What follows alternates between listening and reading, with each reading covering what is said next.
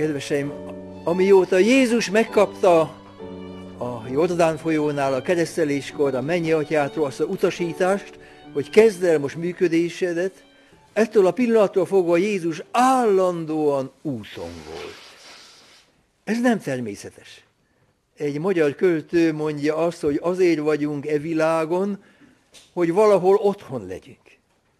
És Jézus mintha sose lett volna otthon, mintha nem lett volna neki otthona. Názáretben, ahol nevelkedett, ott nem szívesen fogadták. Kafarnaum volt egy város, ahol Péter házában, nem a sajátjában, a Péterében egy ideig tartózkodott, de ott se valahogyan ö, tudott igazán megtelepedni. És úton volt, úton állandóan. Ő maga mondta, hogy a rókáknak odúik vannak, a madaraknak fészkeik, az emberfiának nincs hová lethajtsa a fejét. Hát ez nem természetes. Érdekes, hogy a teológusok nem nagyon gondolkodtak erről, hogy hát miért is járt, járt, járt állandóan Jézus, mintha valami űzte hajtotta volna őket. Ez az akkori rabbiknál nem így volt. A rabbiknak megvolt a maga lakása, ott jelentkeztek a tanítványok, ott fogadták őket. A régi proféták, azok se voltak nagyon vándorlók, például Jeremiásra azt mondják, hogy egész életét Jeruzsálemben és annak külvárosában, Anatótban töltötte, és hát nem ment ide-oda vándorolni.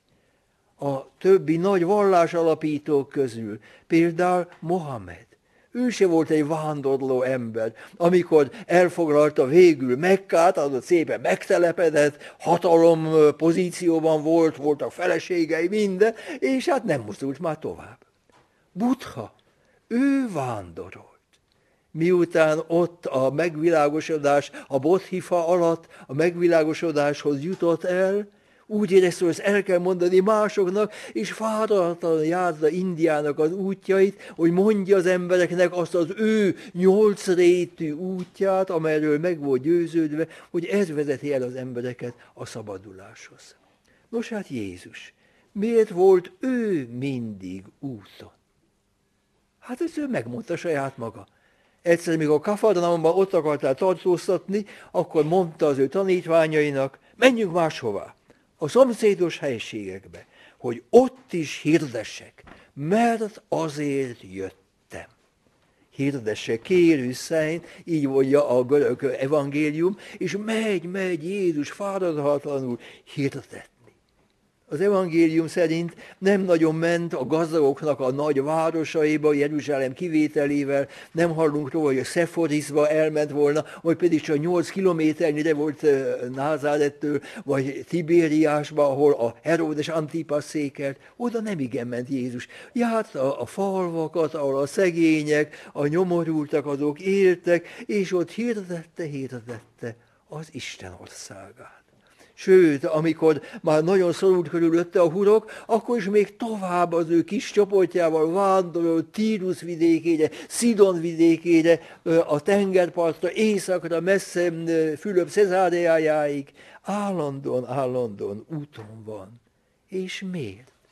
Mert az Atya küldött engem, hogy hirdessem Isten országának elközelgését, sőt azt, hogy már, mert én itt vagyok, itt van ez az Isten országa.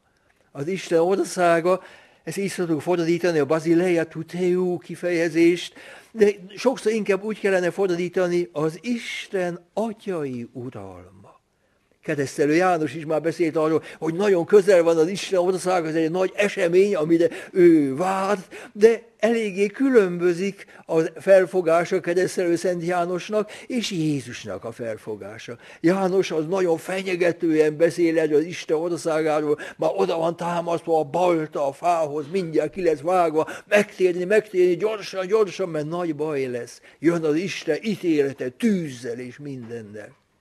Jézus másképp beszél. Ő nála az Isten király uralmának az eljövetel az annyit jelent, hogy a megbocsátó, irgalmas, jóságos Atya Isten, ő lehajlik mifelénk, magához hívja a bűnösöket, még őket is szereti, őket is meg akarja menteni. Higgyetek ebbe az örömhírbe, higgyetek, hogy most veletek van az Isten egészen új csodálatos módon, mert én itt vagyok veletek. Higgyetek, szeressetek, ez az út, amelyen nektek is járnatok kell. Hát igen, ezt mondja Jézus, amikor megy mindenfelé, valahogyan egy belső nagy szeretet űzi őt, a Lukás azt így fejezi ki, hogy a Szentlélek űzte Jézus, vitte őt az ő útjain, és nem tud egy házban megmaradni. Az Emmanuel Levinas nevű neves gondolkodó, ő beszél ilyen szimbolikus módon azokról az emberekből, akik nem bozdulnak ki a házukból. Annál a háznál nincs, annál a háznak nincsen ablak, nincsen ajtaja sem. Az a házon belüli világ egy véges világ. Minden annak az embernek a tulajdona, nincs meglepetés, nincs újdonság. Ha véletlen egy más ember is van azon a házon belül, az is csak annyira, annyiban érdekli ezt az embert, a tulajdonos, amennyiben az neki élvezetes, az, amennyiben neki hasznos egy zárt világ, egy annyira abba az emberbe belecsontosodott világ, hogy Levinas azt mondja, olyan ennek az embernek a háza, és mind, ami benne van, mint a, az a, a, a póknak a, a hálója, amely az ő potrohából jön ki, minden az ő tulajdona, mindennek a központja ő, ő, ő, ő. És Levinas szépen hozzáteszi, az ilyen ember nem ismeri Istent mert Isten, ő a szabadság Istene és a végtelenség Istene.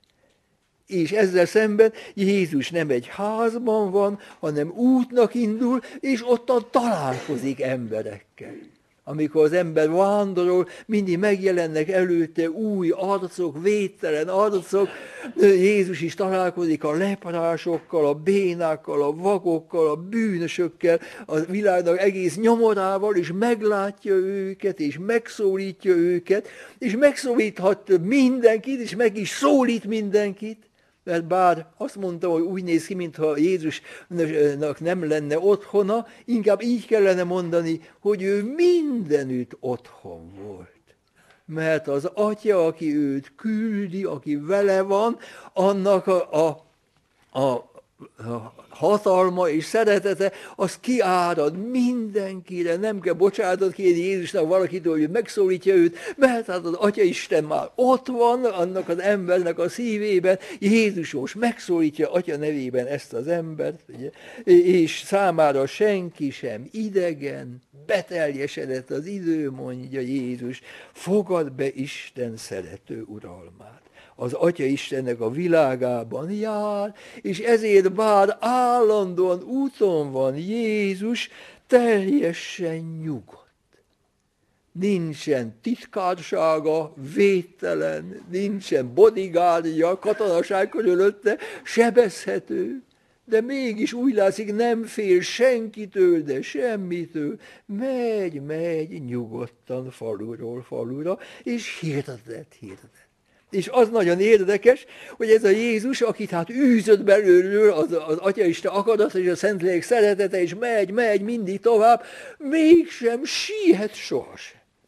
Mindig van ideje az emberek számára. El se tudjuk képzelni, hogy Jézus úgy szaladt volna valahova, ugye? És amikor hát nagyon sietnie kellett volna a Jairus lányát föltámasztani, ugye, mert haldoklott, akkor jön egy szegény öregasszony, és megérinti őt, és meggyógyul, és, és Jézus akkor megáll, kiérintett meg engemet, szóba áll ez az asszonya, megvigasztalja, kedvesen beszélget vele, Jairus az már ott toporgott mellette, ugye, de Jézus utána megy tovább, neki. Mindig van ideje mindenki számára. Hú, de fontos ez hogy mi ne legyünk olyan rohangáló emberek, mert ha rohanva járunk utainkat, akkor nem látjuk meg az embereket, akkor megint csak magunkkal vagyunk elfoglalva. Jézus nyitott szemmel, nyitott szívvel járt, és találkozott, találkozott emberekkel. Hát ezt szeretném nektek is ajánlani, hogy soha se siessetek egy kedves rendtársam, az Őrsi László, az ajánlotta nekem a következőt. Soha se szaladj, hogy utoljára egy metrót, egy villamost vagy egy autóbuszt. Ezt én próbálom megtartani, ezt az ő tanácsát. És ezért, amikor látom, hogy rohannak az emberek, hogy elkapják azt a metrót, ugye, és utána az orruk előtt csukódik be a metrónak az ajtó, és akkor dühösen állnak ott, ugye, én akkor szépen lassan sétálok és odaérek a peronhoz, megy el már éppen a metró, aki futotta volna, elérte volna, de nem, szépen lassan oda megy, és hát mondom a metrónak, hogy tessék, ugye, és akkor ő elmegy, ugye. És hát persze, hogyha valami autóbusz csak egy óra múlva jön a következő, akkor talán még futni is kell, de mi legtöbbször azért futunk csak, mert hát olyan, olyan nyugtalanok vagyunk, olyan órákat töltünk a televízió előtt fölöslegesen, és most ez a két perc az, jaj, nekem, ha nem érem el ezt, ezt a villamost, ugye, nyugodtság, ugye Istennek a, a, a, a színe előtt jár mindig Jézus, nem fejezte be az alatt a egy-két eszendő alatt, ami közöttünk volt, még Galileának és Judeának az összes falvainak a bejárását sem. Hát még az egész világnak a különböző városai faluiban nem járt Jézus, pedig ő nagyon is tudta, hogy az ő feladata az, hogy a nemzetek világossága legyen, ahogy Izaiás, ahogy Izaiás proféta mondta a messiásról, de mégis megy, megy nyugodtan, mert tudja, hogy a többit az mind-mind rá lehet bírni az úgy, rá, rá lehet bízni az Úristenre. Mert ő azután mindenkivel tud törődni. Hát Jézus mint hogy úton van, mint hogy találkozik, mint hogy meglátja az embereket, ezért Jézusnak az egész léte az emberekkel való viszony. A Heinz Schürmann nevű, igen, kiváló német katolikus szentírás tudós mondja azt, hogy Jézus egész létét egy kettős viszony határozza meg, az emberek iránti teljes odaadottság és az embereknek a befogadása. Jézus nem önközpontú, nem záródik be, hanem bárkivel találkozik, megnyílik feléje az idejét, a szeretetét, a hatalmát, a szavait, minden, minden állandóan ad és ad és ad. És ez neki a fontos, nem a törvénynek, a mózesi törvénynek az aprólékos előírása, és stb. Jézus közelít mindenkihez. Ő, ahogy a Bonhoeffer nevű német kiváló teológus mondta, akit Hitler végezhetett ki, er Mensch für die anderen. Jézus a mások számára élő ember volt. Hát néhány ilyen jelenet van a Bibliában, ami oly megható. Mindjárt Márk evangéliumának az elején van az, hogy Jézus találkozik egy leprással. A leprás az egy rettentő szerencsétlen állapotban volt. A Leviták könyvében van a, a, a hosszú fejezet a lepráról, hogyha valaki észreveszi, hogy leprajelek vannak rajta, el kellett menni a paphoz, aki orvosi funkciót is végzett akkoriban, megmutatja magát a papnak, és ha a, a pap kimondja róla, hogy te pedig leprás vagy, attól kezdve ennek az embernek az élete kész szerencsétlenség nem szabad a többiekkel együtt élni, nem szabad a zsinagógába menni, templomba, pláne nem, nyomotelepeken laknak, egy csengetyűt kell rázniok, ha meglátnak valakit, ne közelíts, ne érints, tisztátalan vagyok. Hát a lepra az ragadós betegség, és ezeknek az előírásoknak ilyen egészségügyi szempontból volt értelme. De annak a szegény leprásnak nagyon nehéz lehetett az hinni, hogy az Isten szereti őt. Na és még az is ott volt a törvényben, hogy aki megérinteni, megmerné érinteni ezt a leprás, az is tisztátalanná lesz. Úgyhogy ezek a leprások a társadalom kivetetjei voltak. Japánban még vannak leprások. Én jártam néha leprakórházban. Na és Japánban még egy élményem volt a leprával kapcsolatban, hogy a japán papneveldében az volt a szokás, hogy, hogy ebéd előtt, meg vacsora előtt olvasták, egy kis, egy-egy kis pap, olvasták sorban a Bibliát mindig, egy-egy fejezetet. Na és egyik nap előjött a Leviták könyvének ez a történet a leprára. Hát egy nem nagyon gusztusos olvasmány pont ebéd de hát felolvasták. Ugye?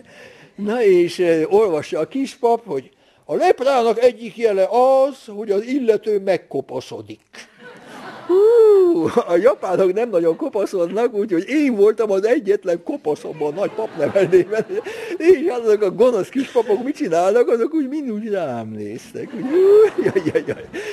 Na hát egészen rosszul éreztem magamat, de, de szerencsére valahogy úgy folytatódik a, a Biblia ottan, hogy ha a kopaszodás kerekformájú, akkor nem lepra. Hát akkor fölélegeztem. De azért valahogyan egy pillanatig, mint a picikét átérezhettem volna ennek a szegény leprásnak az érzését, amikor kimondják rá, te leprás vagy, ugye, tisztátalan vagy, takarodj innen.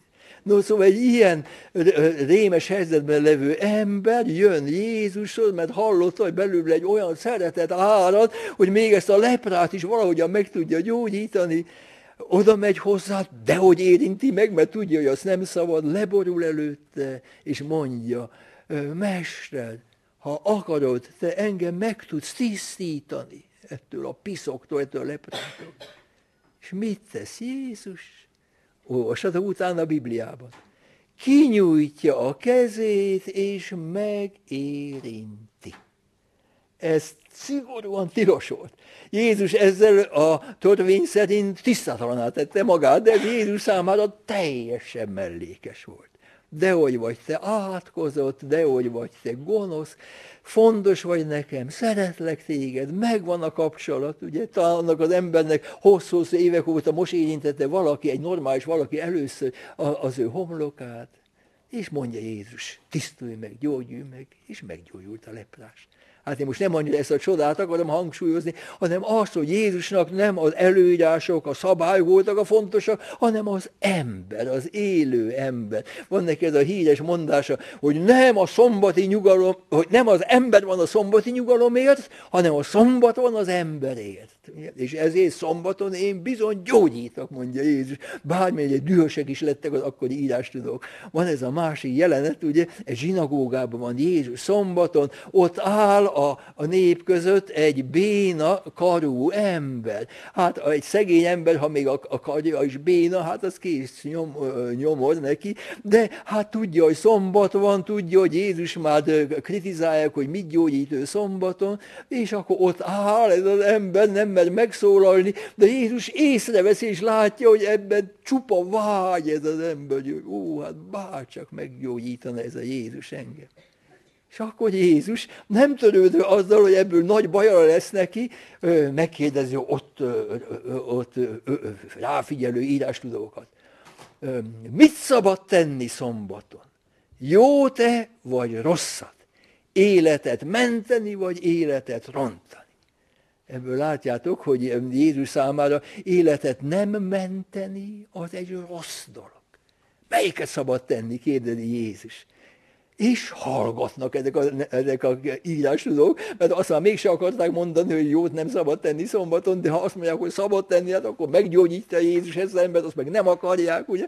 Hát a hallgatnak. És erre Jézus, aki pedig szelíd volt, és alázatos szívű, de megharagudni is tudott ám, mert haragosan nézett körül ezen a hallgatóságon, szomorkodott szívű keménysége miatt, odafordul ehhez a vénához. Ennyi, állj ki a középre hogy mindenki lássa. Nyújts ki a kezedet.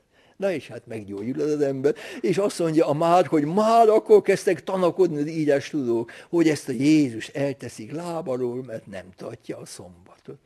Hát ilyen volt Jézus számára az ember a fontos, az élő ember a fontos, a testileg, a lelkileg, a szellemileg, az Isten ilyen és örökké élő ember. Ez a fontos, és minden korlátozás nélkül. Hát akkoriban ugye a a nagy erkölcsőszök, azok rettentően utálták a vámosokat és hát joggal, mert ők voltak a kollaboránsok, ugye, olyanok voltak, mint nálunk a, a szovjet udalom alatt, akik ott dörgölőztek arra felé, és ebből búsás hasznot szereztek, ugye, és a, a vámot többet szedtek be, mint amennyi ki volt róva, és amit beszedtek, azt a római birodalomnak, vagy, vagy a, ezeknek a zsarnok kiskirályoknak fizették, ebből a pénzből tartották a megszálló katonaságot ott, tehát ezeket nagyon-nagyon csúnyán viselkedtek a vámosok, de mégis Jézus gondolta, hogy még ezek felé is ki kell nyújtanom a kezemet. Ők is Isten teremtményei. Ugye? És ő, az ő üdvösségüket is akarja az Isten. Van ez a gyönyörű jelenet, Kafarnaumban történt, hogy egy Máté nevű ember, ugye az ott áll a vámnál, a Caravaggio nevű ö, orosz 16. századbeli reneszánsz festő, rajz, festette le egy nagy olajfestményben gyönyörűen ezt a jelenetet. Ha egyszer Rómában jártok, nézzétek meg feltétlenül. A San Luigi dei Francesi templomban egy mellékortámot van ez a nagy kép hát ott a Caravaggio az a korabeli, 16. századbeli emberek ruhájába öltözteti az evangélium szereplőit, tehát aztán elő, előtt ül egy fiatal ember, nyalka, fiatal ember, nagy tollas kalappal, a bal oldalon egy öreg vámos, a sámolja az egy cvikkel van az orrán, ugye pedig a Jézus korábban még szemüveg nem létezett, ugye, és az Szembe velünk áll a Máté, egy 40 év körüli férfi, ápol szakállal, bársony ruhában, szép sapkával, ugye, aranylánccal. És a képnek a jobb szélén ott van Jézus, és mögötte látszik két-három apostol, mezitláb, kopott ruhában. És Jézus kinyújtja az ujját, és mondja neki, Máténak, gyere, köves engem. És ami a legszebb ebben a képben, az a Máténak a gesztusa és az arc kifejezése. Így mutat magára, és megdöbbenten néz Jézusra. Engem hívsz, engem. Akiről mindenki csak azt mondja, hogy te pokol, töltelék, te gonosz, te átkozott. Engem hívsz követésedre és akkor tudjátok, hogy milyen szimpatikus módon ez a, a Máté egy nagy búcsú vasorát csap a többi vámos számára, és Jézus oda elmegy, és hát beszélget velük, és, és mondja, hogy nem az egészségesnek kell az orvos, hanem a betegnek. Én nem az igazokat jöttem hívni, hanem a bűnösöket. Tehát mindenkit, mindenkit, mert ami mindjárt erre nagyon rászorulunk. És Jézusnál ugye még, még, a, még a fővámos az se kivétel, ugye, a Zákeus. Erről Lukás írt, hogy a Jerikó megy keresztül megint Jézus, és van egy Zákai, így ejtették ki az ön nevét, mi mindig Zakeusnak mondjuk, egy nem csak vámos, fővámos, ugye, egy maffia vezér. Ugye Na és hát kérem, de mégis van benne valami nyugtalanság, és szeretné ezt a híres profitát látni, és egy apró kis emberke volt ez az Akeus, hát szaladott, mondják, itt jön, megy el. Jézus nagy a tömeg az útszélem, nem látja, fölmászik egy fügefára, ugye? És hát mindenki csúfolta, gondolom ezt az Akeus ott a fán. Jézus elmegy a, a fa alatt, tudja a nevét, és megszólítja. Zakeus, gyere le, ma a te házadban kell megszállnom. Érdekes ez a kell. Mi ez a kell? Hát ez a mennyi atyának az akarata. Ugye? Jézus állandóan ezt hallja a szíve mélyén, a mennyi atyának ezeket az üzeneteit, az új tapasztalatokból, új találkozásokból, ő mindig kiolvassa azt, hogy mit vár el most tőle maga a szerető Atya Isten, ugye, és megy, és megszáll a Zakeus házában, a Zakeus leugrik a fáról, és azt mondja nagy boldogan, Mester, vagyonom felét oda szétoztam a szegény szegények között. Arra nem volt bátorság, hogy azt mondja, egész vagyonomat. De hát, de hát még ezzel is meg van elégedve Jézus, és azt mondja, ma üdvösség jött erre a házra. Ugye? Tehát ilyen, ilyen Jézus, ugye mindenkiért, mindenkinek, és és szóbál mindenkivel, még gyerekekkel is tudjátok, hogy az akkori világban eltérően a mostani világtól a gyereket nem tekintették valami aranyos, kedves picikének, hanem nem is ember, még szinte a gyerek, mert nem tud írni, olvasni, nem tartja meg a mózesi törvényt, és ezért, amikor jönnek kismamák gyerekekkel Jézushoz, hogy áldja meg őket, hát az apostolok elkergetik ezeket, hogy ilyen fölösleges dologgal zavarni a fáradt mester, és akkor megint azt mondja a Márk, hogy Jézus megharagudott az apostolokra. Engedjétek már hozzám ezeket a kicsinyeket, mert ilyenek ki a mennyek országa. És uh, a, amikor az apostolok azután egyszer megint arról vitatkoznak, hogy ki köztük a legkiválóbb, ugye? Akkor Jézus oda hív egy kisgyereket, Ez is szép, ugye? Jézus körül úgy látszik, mindig ott sündörögtek a kisgyerekek. Ugye ez a gyerek az nagyon megérzi, hogy valaki egy jó ember, ugye? Nem kellett messzire kiabálni, ott volt már valaki ott a Jézus körül. Gyere ide, odállítja középre. És mondja, ha nem tértek meg, és nem leszek olyanok, mint a kisgyermekek, nem mentek be az Isten országába. Aki első akar lenni, legyen utolsó, aki nagy akar lenni, legyen kicsi. Jézusnak vannak ezek a mondásai, amik hát gyönyörű szépek. Tehát ő megy, megy, hirdeti Isten országát a, a tavon egy bárkából, a tereken, a zsinagógákban, mindenütt, minden. Ezért jöttem, ezért küldött az atya, nem tud megállni. De mégis egészen más típus, mint ezek a hivatásos nagy evangelizálók, akik nagy összejövetelket rendeznek, és akkor ottan nagyokat mondanak, ugye, és hát ö, mindenféle fények rajtuk, meg a televízió, meg minden csinál, ugye, de abszolút nem érdekli őket az egyes ember hanem mondják a magukét, és azután trófeaként ugye jegyzik föl, hogy hányan tértek meg az én, az én evangelizálásomról. Ez, ez a biznesszerű evangelizálás nekem mindig antipatikus volt. Mi hiányzik ott? Hiányzik a befogadás. Jézus nem csak mindenét odaadja az embereknek, hanem mindenkit befogad. És ez nagyon fontos ha én mindig csak szeretetet akarok gyakorolni mások iránt, de az a másik az nem fontos nekem. Az a másik nem egy öröm számomra. Hát akkor nagyon-nagyon ilyen hát, ízetlen lesz az én szeretet gyakorlatom úgy fogják érezni az emberek, hogy hát ez azért jött most engem meglátogatni például a kórházba, mert saját magának akar érdemeket szerezni, meg ilyen, ugye, akkor az nem jó. Jézus nem ilyen volt. Följegyzi az evangélium, hogy amikor egyszer apostolok jöttek vissza, elküldte még őket is hirdetni Jézus, hogy hát a kicsinyek, és, és sokan-sokan hittek az Isten országa evangéliumának, akkor azt mondja a Lukás Jézusról, hogy Jézus felújjongott a Szentlélekben, és mondta, áldalak, atyám, hogy ezt kinyilvánítottad a kicsinyek embereknek, ugye? Tehát Jézusnak nagyon fontos volt a hallgatóságnak a reakciója, úgy mondjam. És az se bánta, hogyha nincs nagy számú hallgatóság, mi az is jó volt neki, hogy csak egy valaki volt, de ha az teljesen szívből, lélekből hallgatott rá, csupa fül volt, hát akkor Jézus elfelejt minden mást, és mondja, mondja az Isten országának az evangéliumát. Van egy ilyen szép-szép jelenet, jól ismeritek, ugye? Jézus, aki vándorolott az apostolaival, hirtelen betér a Márcáék házába volt ez a család, tőlük nem követelte Jézus, hogy hagyják ott a házukat, hanem ők otthon maradhattak, a Lázár, meg a Márta, meg a huga, a Mária, ugye, és ők hívők voltak, Jézus szerette őket, ők is Jézus, és nem is kellett előre bejelentkezni, egyszer csak ott terem Jézus, hát a 12 apostol, meg már még néhány ember. Hát a Márta, mint tudjátok, sűrök, forog, ugye, de a huga Mária, az lecsücsül Jézus lábához, ugye, és csupa fül lesz. És amikor Jézusnak ilyen publikuma van, Hát akkor, mint mondtam, dől belőle a beszéd, ha szabad ezt mondani, ugye?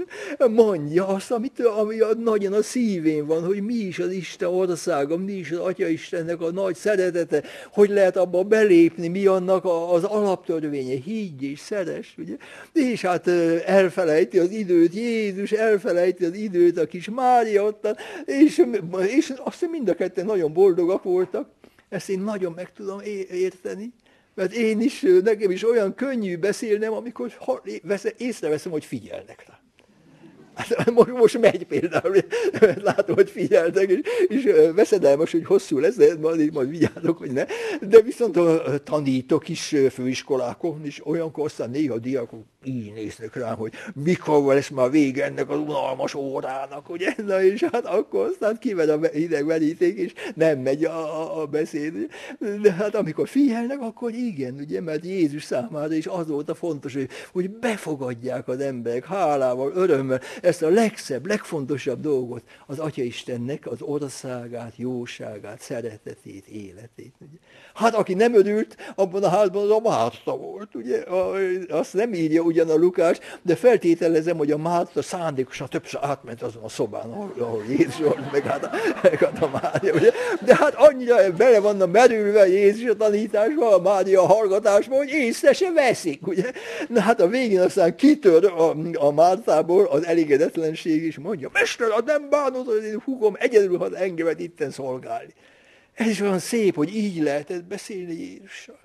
Nem kellett úgy beszélni, hogy kegyelmes uram, felszentelt kezeit csókolva, alázatos tisztelettel, ugye meg ilyenek, ugye ahogy régen volt.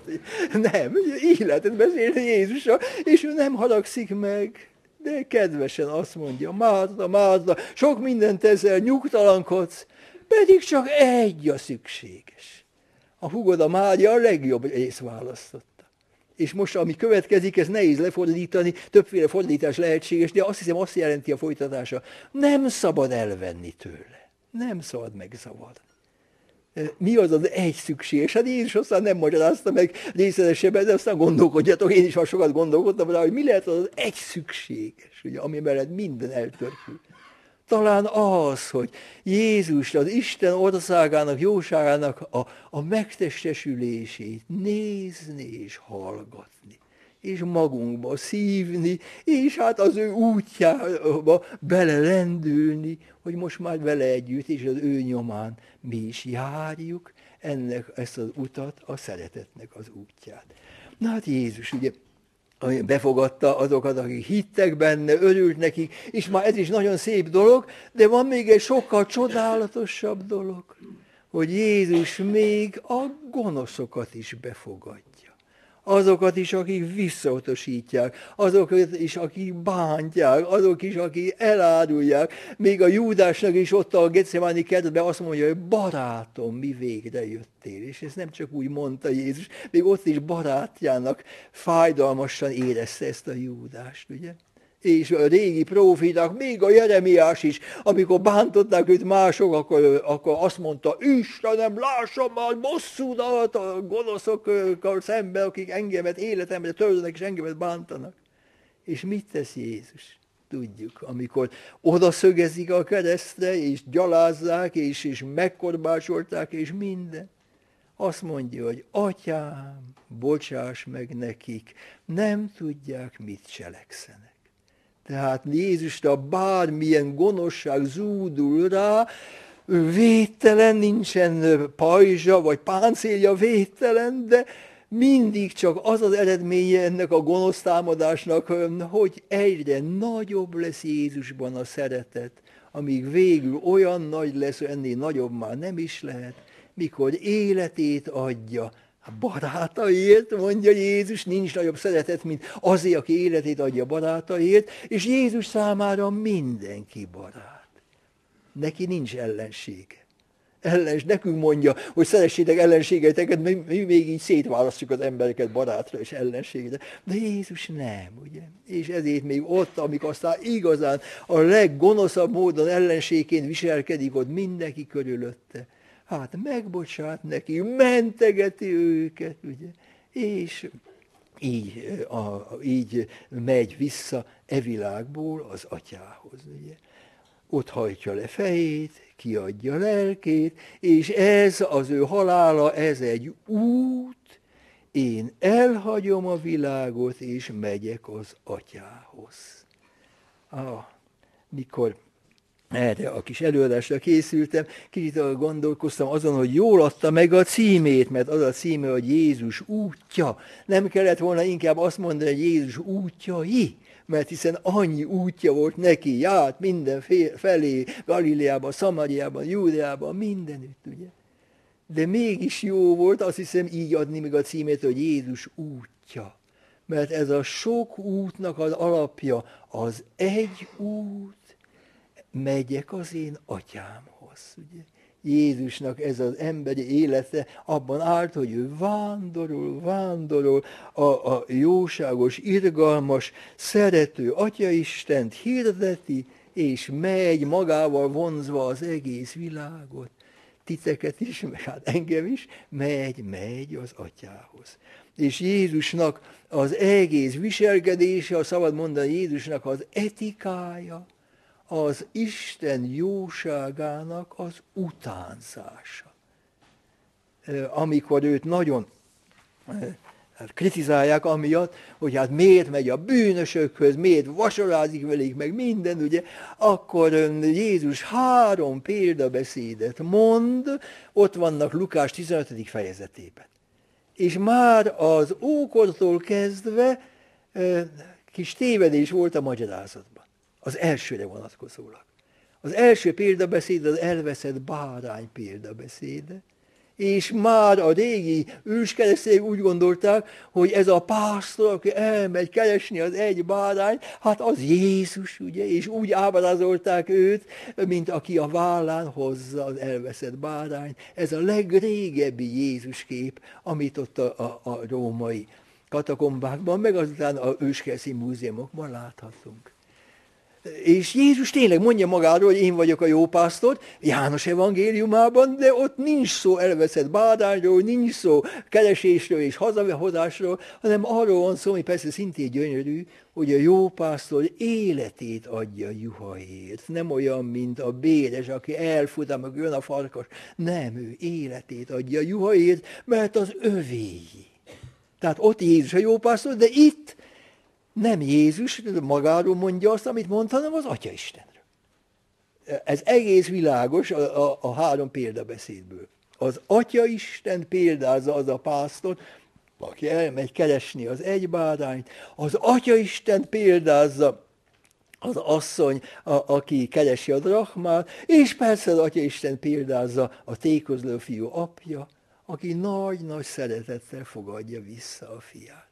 Hát így kell ezt a három gyönyörű példabeszédet érteni. Az első is már megdöbbentő. A Charles Peggy nevű francia költő erről a példabeszédről írt egy hosszú verset, és azt mondja benne, fölteszi a kérdés, hogy hát igazságtalan az Isten. Számára egy annyit ér, mint 99.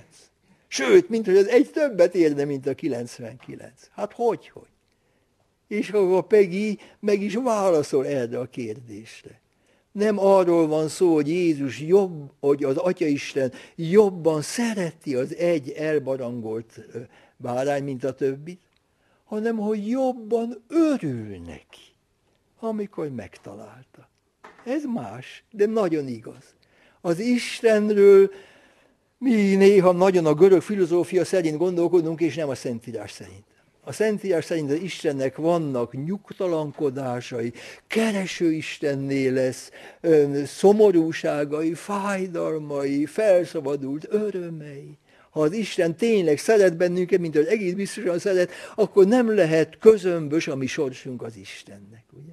És ezért, amikor hát elvezeted a bárány, hát akkor nyugtalanul, nyugtalanul keresi az Atya Isten a bárány, és amikor egymásra találnak, hát akkor azt mondja Jézus, nagyobb öröm, öröm szót mondja, lesz az, a, a mennyben, a mennyben az ég angyalainak a színe előtt egy bűnös megtérését, mint 99 igazért. Ugye?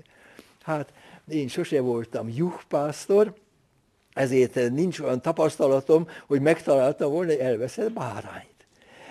De egy kedves or- spanyol rendtársam már meghalt azóta, Agire Gomez Carta volt a neve, ő elmesélte nekem, hogy fiatal korában a spanyol hegyekben a nővérével együtt legeltették apjuk nyáját. És körülbelül neki is száz juha volt.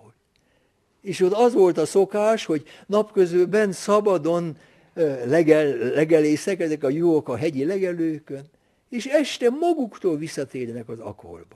És akkor számolja őket a pásztor. És ott az a szokás, hogy amikor megszületik egy bárányka, nevet adnak neki.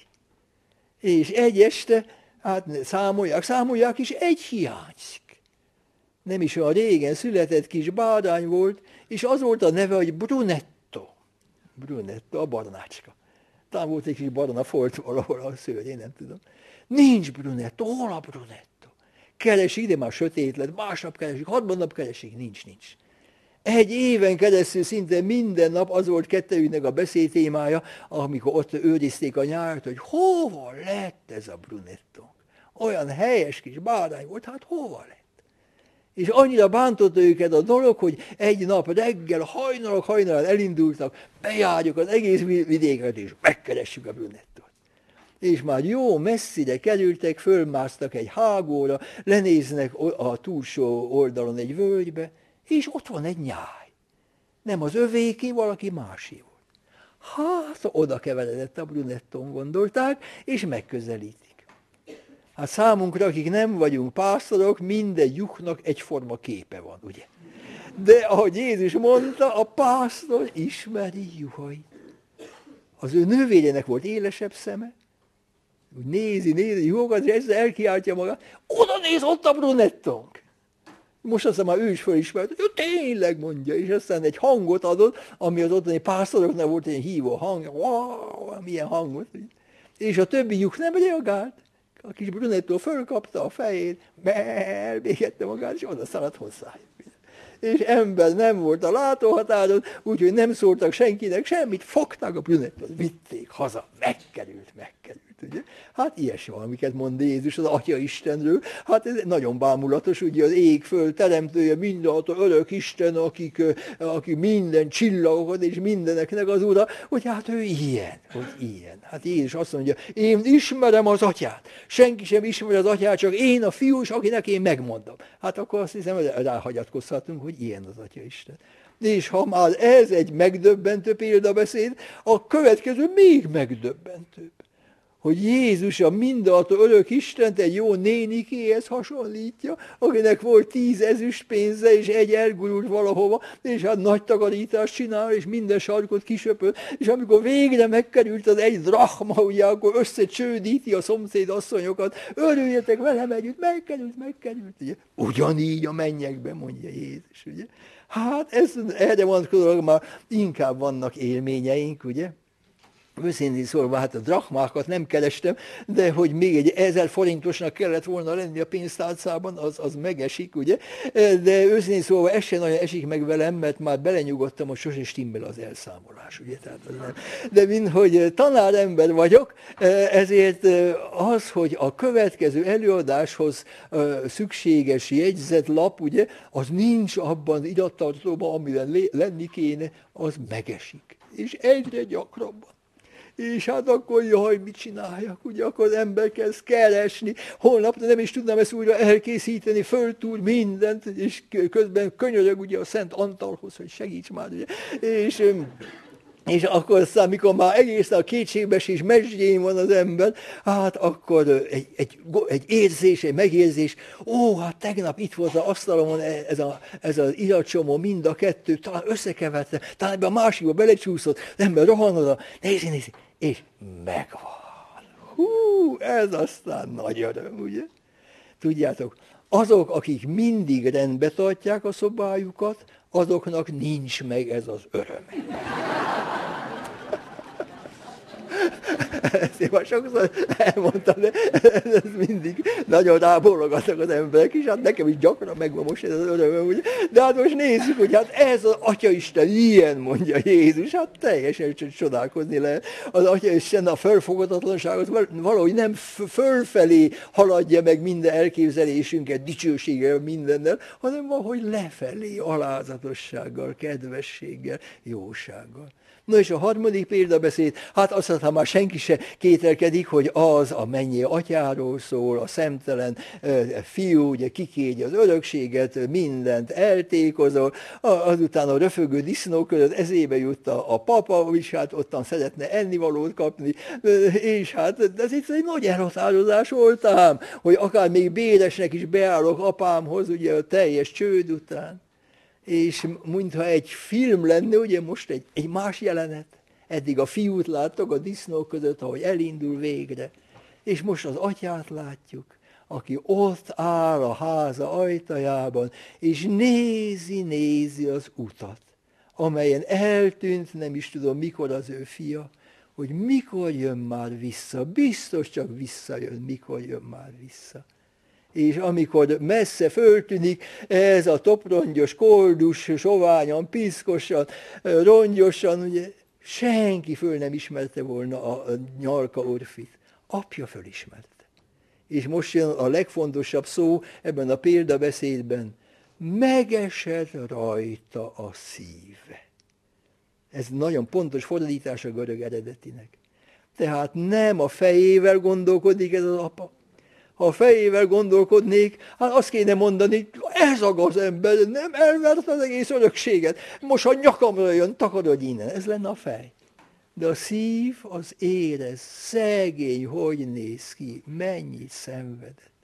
Én ezt a Japánban nem keresztényeknek mondtam, hogy olvassátok ezt a, el ezt a történetet, és egy gondolkodjatok rajta, és egy hét múlva jöjjetek vissza, hogy mi a benyomástok, és fölsültem vele.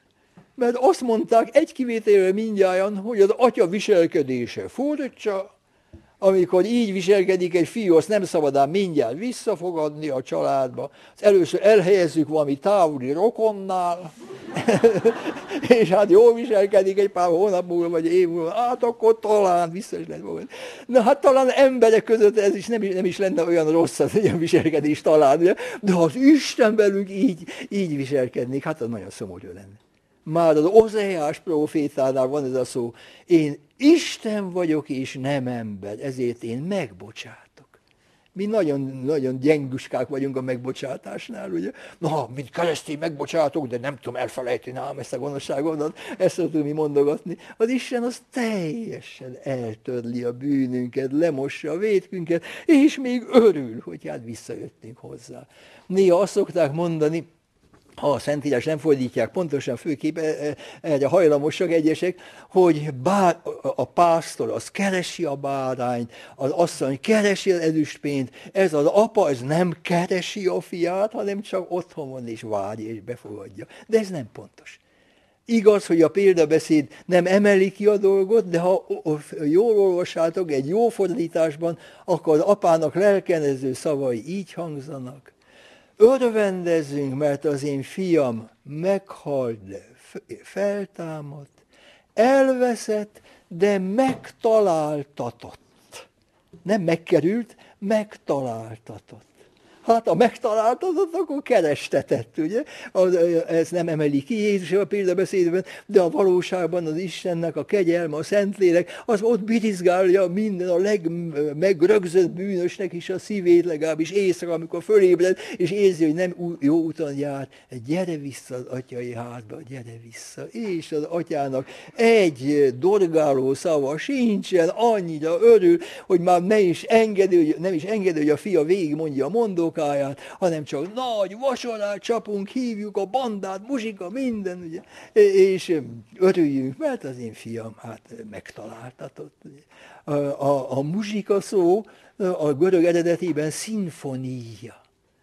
És a Ireneus nevű ókori egyházatja azt mondja, az Isten számára a bűnös megtérése az olyan, mint egy szimfónia mint amikor Mozartnak vagy Beethovennek valakinek egy gyönyörű szimfóniát halljuk, és örülünk, megnyílik a szívünk, valahogy így van az Isten, amikor a kereső Istenből egy velünk találkozó Istennél lett, és örvend ő, és örvendünk mi is. Ugye?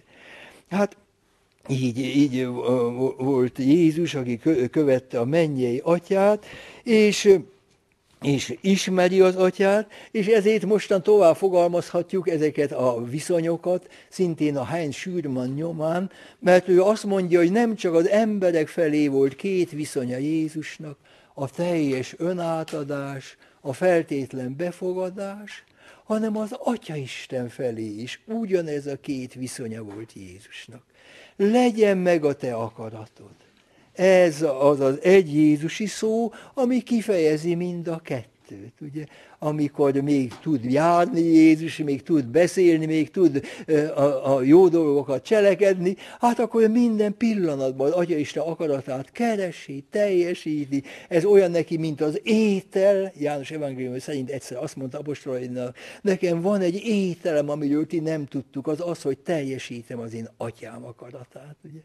De amikor már ott van a Getszemányi kertben, és már nem arról van szó, hogy valamit tenni kell, vagy valahova menni kell, mert tudja, hogy nem sokára megkötözik, és nem sokára odaszögezik a lábát a kereszthez, akkor ugyanez a legyen meg a te akaratod, ez a teljes elfogadás, egy nagy-nagy igen. Tehát Jézusról azt mondhatjuk, hogy az, az egész léte, ez a négy viszony, kettő az Atya Isten felé, kettő az emberek felé, és Jézusban hiányzik az, ami bennünket állandóan zavar, és ami ilyen házban lakó emberekét, ez bennünket képletesen szólva az önmagunkkal való foglalkozás, az önmagunkba való belegörcsölődés, az én a pénzem, az én tervem, az én hatalmam, az én címeim, stb. stb. És, és ez az, ami miatt nem tudunk szabadok lenni, mint a pacsírta, nem tudunk az emberek felé megnyílni, nem tudunk mindenkit örömmel befogadni, mert üres a belsőnk, be tudjuk fogadni őt, van számára hely, nincsen tele az ő nagyra fel felfújt énember. Úgy föl tud fúódni az embernek az éne, mint egy luftballon. Ugye?